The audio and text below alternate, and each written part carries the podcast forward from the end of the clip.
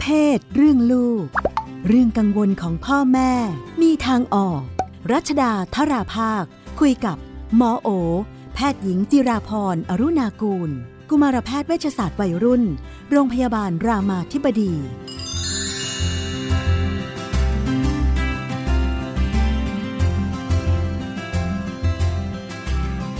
ช่วงที่ผ่านมาเมื่อเร็วๆนี้เองนะคะ เกิดกรณีที่เป็น Talk of the Town นะคะ กรณีของคุณลิซ่าจากวง Blackpink ที่ไป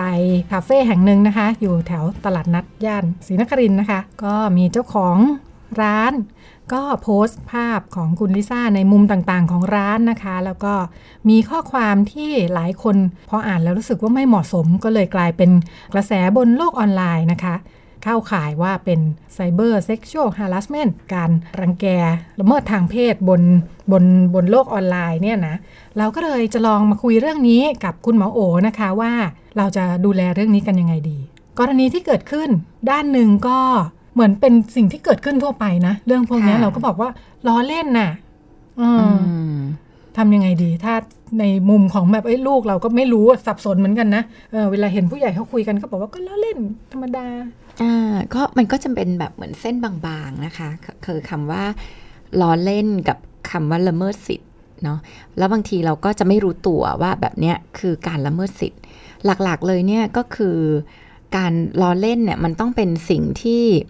อีกฝั่งหนึ่งก็อาจจะรู้สึกสนุกด้วยคือคำว่าเล่นเนี่ยมันเหมือนกับ รู้สึกว่าเป็นการเล่นกัน อีกฝั่งหนึ่งก็อาจจะขำๆหัวเราะไปแบบไม่ได้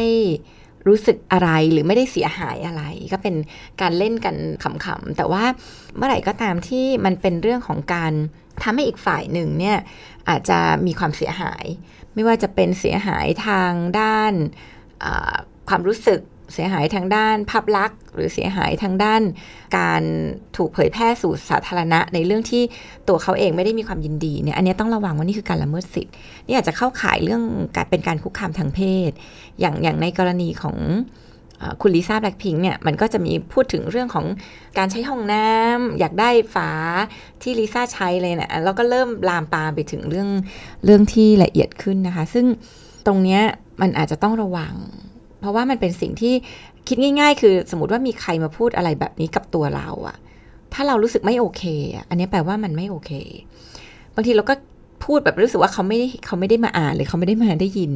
เพราะว่าเขาก็เราไม่ได้พูดเขาโดยตรง แต่จริงๆแล้วเนี่ยมันคือการละเมิดตัวตนของเขาละเมิดสิทธิของเขาเพราะฉะนั้นต้องระวัง เพราะว่าหลายครั้งเนี่ยเราก็จะ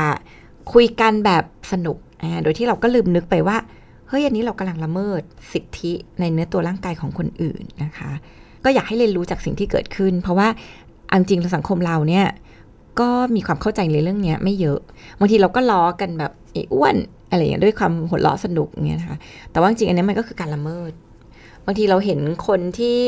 แต่งชุดว่ายน้ำอย่างเงี้ยแล้วเราก็เข้าไปเขียนคอมเมนต์แบบก้มอีกหน่อยนึงอันนี้อันนี้จริงๆเนี่ยไอ้พวกเนี้ยมันคือเรื่องของ sexual harassment ทั้งหมดเลยมันคือการคุกคามทางเพศ เพราะว่ามันเป็นเรื่องของการที่เราเข้าไปแบบมีข้อความมีการแสดงออกทางด้านเพศที่ทำให้อีกฝั่งหนึ่งอาจจะรู้สึกอึดอัดใจ แล้วเขาก็ไม่ได้ยินดีที่จะที่จะสื่อสารด้วยประโยคเหล่านั้นนะคะ ถ้าเทียบแล้วมันก็มีการล้อเล่นอีกหลายเรื่องเหมือนกันนะที่ค่ะเราแบบเนี้ยเราไม่ได้ไม่ได้คิดว่าอีกคนหนึ่งเขาจะคิดยังไงค่ะแต่ก็จะมีกรณีที่คนที่โดนล้อเองเป็นเป้าหมายเนี่ยค่ะบางทีก็จะมีอ่ามุกที่ว่าเล่นตัวเองก่อน อืมอ่าเล่นเองเจ็บน้อยกว่าค่ะอย่างเงี้ยค่ะอ่าจริง ๆ อันนั้นก็มองว่าเป็นสิทธินะคะ คือหมายถึงว่าถ้าเขารู้สึกว่าการล้อเรื่องนี้ขำเรื่องนี้แล้วแล้วตัวเขารู้สึกว่ามันมันเป็นเรื่องที่ตัวเขาไม่ได้รู้สึกอะไร คือ ถ้าเขารู้สึกว่าเขากับอีกฝ่ายหนึ่งเนี่ยมันก็ยังมีความเท่าเทียมกัน มีความเสมอภาคกันเนี่ยไม่ได้มีรู้สึกว่าถูกกดต่ำหรือ ทำให้รู้สึกแย่เนี่ย มันก็อาจจะเป็นการเล่นกันสนุกได้ เพราะไม่งั้นเราเราก็คงโหต้องคุยกันแต่เรื่องซีเรียสจริงจัง มันอาจจะเป็นการเหมือนแซวกันอะมันอาจจะอยู่ในโหมดการแซวกันที่ต่างฝ่ายต่างโอเค มันก็คงเป็นเส้นบางๆ จริงๆงั้ก็ขึ้นอยู่กับว่าคนรับรู้สึกยังไง และคนส่งเจตนาอะไร ถ้าคนส่งแบบเจตนาที่จะโอ้โหทำให้อีกฝ่ายหนึ่งรู้สึกแย่อันเนี้ยอันเนี้ยคือชัดเจนว่าเป็นเรื่องของบูลลี่ หรือเป็นเรื่องของ harassment ก็คือคุกคามเนาะละเมิด สิทธิทางเพศ แต่ว่าถ้าเป็นเรื่องที่ทางฝ่ายส่งไม่ได้มีเจตนา และทางฝ่ายรับเองก็ไม่ได้รู้สึกอะไรมันอาจจะอยู่ในโหมดที่การจะเป็นการแซวกันเล่นเล่นกันแบบที่อาจจะไม่ได้ทำให้เกิดผลกระทบที่ไม่ดี หลังๆ เหมือนอาพอเราระมัดระวังกันมากขึ้นเรื่องการบูลลี่อะไรอย่างนี้นะคะค่ะอ่ามีกรณีหนึ่งที่ที่เลยนึกถึงขึ้นมา อย่างเช่น ของคุณรัศมีแขค่ะอ่าเขาก็จะมีแฮชแท็กวิถีคิงคองอืมเออ ก็มีคนบอกว่าเนี่ยจะไปแบบว่าชี้นำเล่นตัวเองทำไมอืมอือืมมอืมอืมมันมันมองได้หลายแบบเนาะคือบางครั้งการใส่แก๊กใส่มุกอะไรเหล่าเนี้ยส่วนหนึ่งมันก็เป็นเบนฟิตด้วยนะคะ คือมันก็อาจจะทำให้คนแบบชอบติดตามหรืออะไรอย่างเงี้ยมันในมุมหนึ่งคือถ้าเขาเล่นตัวเองแล้วเขาไม่ได้รู้สึกอะไรเนี่ย ก็อาจจะไม่ได้เป็นปัญหาอะไรมาก นี่ก็ต้องระวังด้วยบางทีคิงคองก็อาจจะถูกละเมิดถูกไหมถูกถูกเอามาเปรียบเทียบกับอะไรมีที่แบบ มีความห่วงใยนี้อยู่ด้วมียความห่วงใยในตัวคิงคองแทนมันบางทีเราต้องระวังเพราะว่าสิ่งที่ต้องระวังกว่านั้นคือบางทีเราสร้างสิ่งที่เราเรียกเป็น stereotype ค่ะอ่าอย่างเช่นแบบเปรียบคนอ้วนกับหมูอย่างเงี้ยเออมันก็ทำให้แบบเราต้องระวังหมูเนาะเราเราต้องระวังกันอ่าค่ะแบบ stereotype ว่าค่ะสิ่งเหล่านี้ก็จะถูกนำมาเป็นกระแสถูก คนที่อ้วนก็จะถูกเปรียบเทียบกับสิ่งนั้นสิ่งนี้ไปด้วยด้วยการที่มีคนแบบนำมานำมาเล่นนำมาล้อเลียนนะคะจริงๆมันมันมันก็เป็นเหมือนการล้อเลียนซึ่ง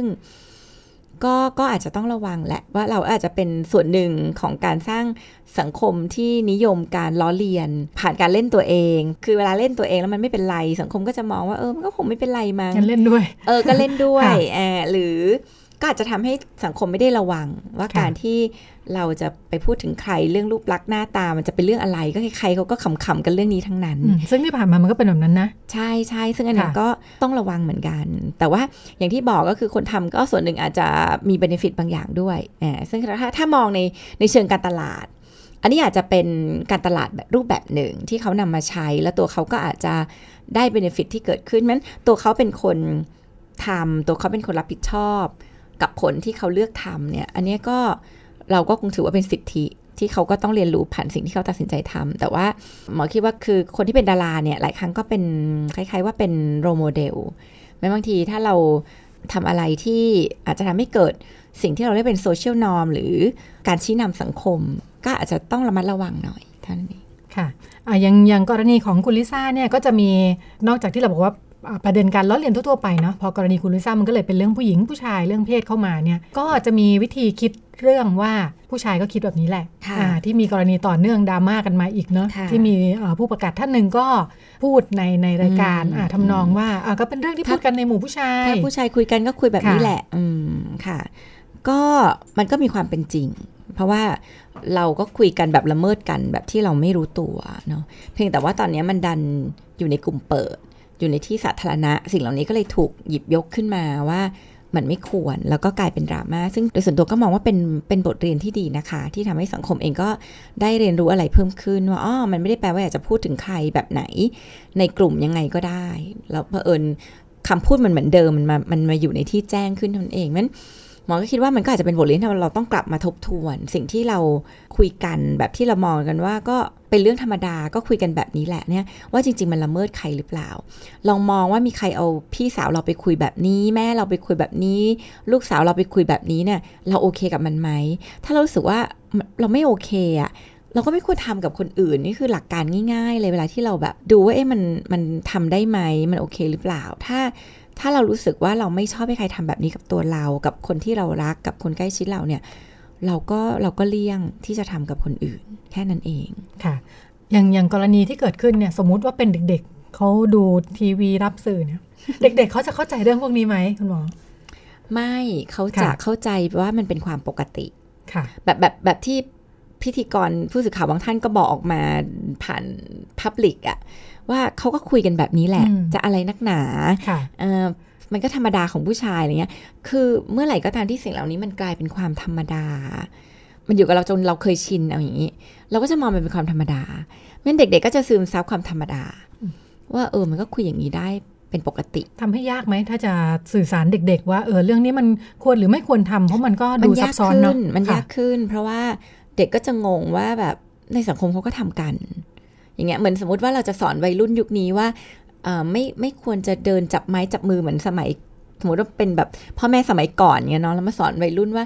เออเป็นแฟนกันนี่อย่าไปเดินจับมือกันนะมันไม่งามอย่างเงี้ยมันจะสอนไหวไหมคือมันไม่มันมันมันสอนไม่ได้ เพราะว่าเด็กมองไปเนี่ยในสังคมการจับมือกันก็เป็นธรรมดา ซึ่งอันนี้หมอไม่ได้บอกว่าการจับมือกันเป็นเรื่องไม่ควรนะคะ ก็เป็นเรื่องที่มันก็มันก็เป็นธรรมดาในสังคมยุคปัจจุบันจริง ๆ ทีนี้ เปรียบเทียบให้ฟังเฉยๆ ว่าเมื่อไหร่ก็ตามที่มันเกิดโซเชียลนอมหรือเป็นสิ่งที่ทำทำกันเป็นปกติในสังคมเนี่ยมันก็จะยากขึ้นเวลาที่เราจะสอนเด็ก ว่าแล้วมันไม่ควรยังไงแต่ยังไงก็ตามเนี่ยเราก็ต้องกลับมันสู่หลักการว่า เวลาที่เราสอนเด็กเนี่ยคำว่าควรไม่ควรเนี่ยหลัก ๆ มันก็นำมานำเหมือนเราเอาเอาเอาใจเขามาใส่ใจเราแหละ ว่าลูกชอบไหมที่จะให้คนพูดถึงลูกแบบนี้ลูกโอเคหรือเปล่าที่จะมีคนกลุ่มหนึ่งเอาลูกไปแล้วก็พูดในเชิงแบบ คุกคามแบบนี้เออถ้าถ้าเราคิดว่ามันไม่ควรเนี่ย หลักการง่าย ๆ คือไม่ว่าใครจะทำเนี่ย เราก็ไม่ทำค่ะ เวลาเวลาพูดถึงเรื่องคุกคามละเมิดทางเพศเรามักจะนึกถึงสิ่งที่ผู้ชายกระทำกับผู้หญิงเนาะค่ะ อย่างอย่างกรณีแบบนี้ผู้หญิงทำกับผู้ชายได้ไหมโอ้ยเกิดขึ้นตลอดเวลาเอาผู้หญิงเองก็ทำนะคะแบบสามีแห่งชาติอย่างเงี้ยก็ไม่รู้ว่าจริง ๆ ใช่หรือเปล่าคือมันก็เป็นคำที่แบบ เนื้อออกไหมคะเขาก็ไม่ได้อยากจะเป็นสามีของทุกคนอะไรอย่างเงี้ยแต่มันก็เป็นคำที่เราก็ใช้กันแล้วก็อ่าบางมันทีมีเราควาก็มก้าเผลกึ่งอเยอะเนาะอ่ามันก็มีควาบมอกไม่เหมาะควรไม่ใช่ควรดีไม่ดีอะไรอย่างเงี้ยใช่หลักๆก็อย่างที่บอกคือถ้าค่ะเจ้าเจ้าตัวไม่ได้ถือสาอะไรชอบ รู้สึกคำนี้อาจจะโอเคอะไรอย่างเงี้ยมันก็อาจจะไม่ได้มีอะไรที่ซีเรียสแต่ว่า ถ้าเป็นคำที่แบบอย่างอะอย่างสมมติเปลี่ยนนะหมอคิดแล้วถ้าสามีแห่งชาติเปลี่ยนเป็นเมียแห่งชาติเนี่ยคือเป็นเมียของทุกคนวามหมายต่างกันเนาะเออเรามองต่างไปไม่เลยเหมือนกันค่ะนะค่ะถูกไหมแบบ กลายเป็นมีสามีทั่วประเทศเนี่ยมันอาจจะไม่เหมาะอะแต่ทำไมเราใช้กับสามีแห่งชาติแล้วเรารู้สึกว่าอะเป็นคำที่ดูโอดีเค ไม่ค่อยคิดว่ามันจะลบยังไงเอใช่อไหมแต่จริงอืๆมแล้วค่ะเนี่ยมันอาจจะมีความหมาย ถ้าเรามองในเชิงที่ที่ดูมันจริง ๆว่า เอ๊ะคำเหล่านี้จริง ๆ มันคือการคุกคามทางเพศหรือเปล่าหรือมันการการละเมิดไหมแล้ว แล้วผู้หญิงเนี่ยเอาจริงก็ทำได้ง่าย และหลายครั้งทำเยอะด้วยนะคะ เพราะด้วยความรู้สึกว่าผู้หญิงแซวผู้ชายมันไม่ค่อยเสียหาย มันดูไม่ได้เหมือนรังแกอะมันดูเหมือนแซวเพราะเราแบบเหมือนกับว่าผู้หญิงเนี่ยในในสังคมก็จะถูกมองเป็นเพศที่แบบน่ารักอ่อนแอกว่าอะไรเงี้ยเราคงไม่ได้ลุกไปคุกคามเขา มันก็แค่แย่ มันก็แค่ล้อเล่นแต่เหจมือนมีริงอภิสิทธิ์นิดหน่อยๆเออบางทีผู้หญิงเองเนี่ยแหละที่ sexual harassment เยอะ แล้วก็อาจจะทำแบบไม่รู้ตัวทำแบบขำๆทำแบบก็แซวเล่นเฉยๆ อันนี้ก็อาจจะต้องกลับมาดูว่า เอ๊ะ คอนเท็กซ์ที่เราพูดกันแซวกันเนี่ย จริง ๆ มันละเมิดอีกคนหรือเปล่า อีกคำถามหนึ่งสั้น ๆ ค่ะ แล้วถ้าลูกไปเจอเพื่อนล้อหรืออะไรที่ไม่ไม่น่าพอใจอย่างเงี้ยวิธีที่เขาจะตอบโต้น่าจะเป็นยังไง เขาควรจะต้องแสดงออกอาถึง ถึงความไม่พอใจและสิทธิของตัวเอง ก็คือเขาควรจะลุกมาปกป้องสิทธิของตัวเอง ก็คือบางครั้งการวางเฉยเฉยเนี่ยก็อาจจะทำให้มันไม่จบ แล้วคนก็นึกว่าไม่เป็นไรเพราะฉะนั้นการที่เรามาแสดงออกความรู้สึกของเราว่า เรารู้สึกไม่โอเคกับคำพูดเหล่านี้ อยากให้หยุดการใช้คำพูดเหล่านี้ อยากให้หยุดการล้อเล่นแบบนี้อย่างเงี้ยหมอคิดว่าเป็นสิทธิที่ลูกทำได้ แล้วก็พ่อแม่ควรจะ encourage หรือสอน อย่าพยายาม minimize มันในการบอกว่าไม่เป็นไรหรอกเขาก็ล้อเล่นแต่ใดที่รู้รู้สึกว่ามันไม่โอเค มันคือไม่โอเค ไม่ว่าใครจะล้อเล่น ไม่ว่าใครจะจริงจัง เมื่อมันไม่โอเค เขาควรจะต้องแสดงออกถึงความไม่โอเคนั้น และเขาก็ควรจะฝึกที่จะพูดมันออกมา หรือพิมพ์มันออกมา หรือแสดงให้ public รับรู้ว่าสิ่งเหล่านี้มันไม่โอเคแล้วนะ และมันควรจะหยุดได้แล้ว ถ้ามันไม่หยุด ก็ต้องพึ่งอ่าสิ่งที่อาจจะช่วยได้มากขึ้น เช่นกฎหมายอ่าก็แคปหน้าจอเก็บหลักฐานน่ะส่งไปทำให้คนที่มีอำนาจในการเข้ามาควบคุมเนี่ยช่วยหยุดนะคะค่ะ และก็เป็นทั้งหมดนะคะในช่วงเรื่องเพศเรื่องลูก กับคุณหมอโอแพทย์หญิงจิราพรอรุณากูลจากคณะแพทยศาสตร์โรงพยาบาลรามาธิบดี วันนี้หมดเวลาแล้วดิฉันกับคุณหมอโอลาไปก่อนสวัสดีค่ะ สวัสดีค่ะ ตอบทุกข้อสงสัย เรื่องเพศ เรื่องลูก ที่ไทย PBS Podcast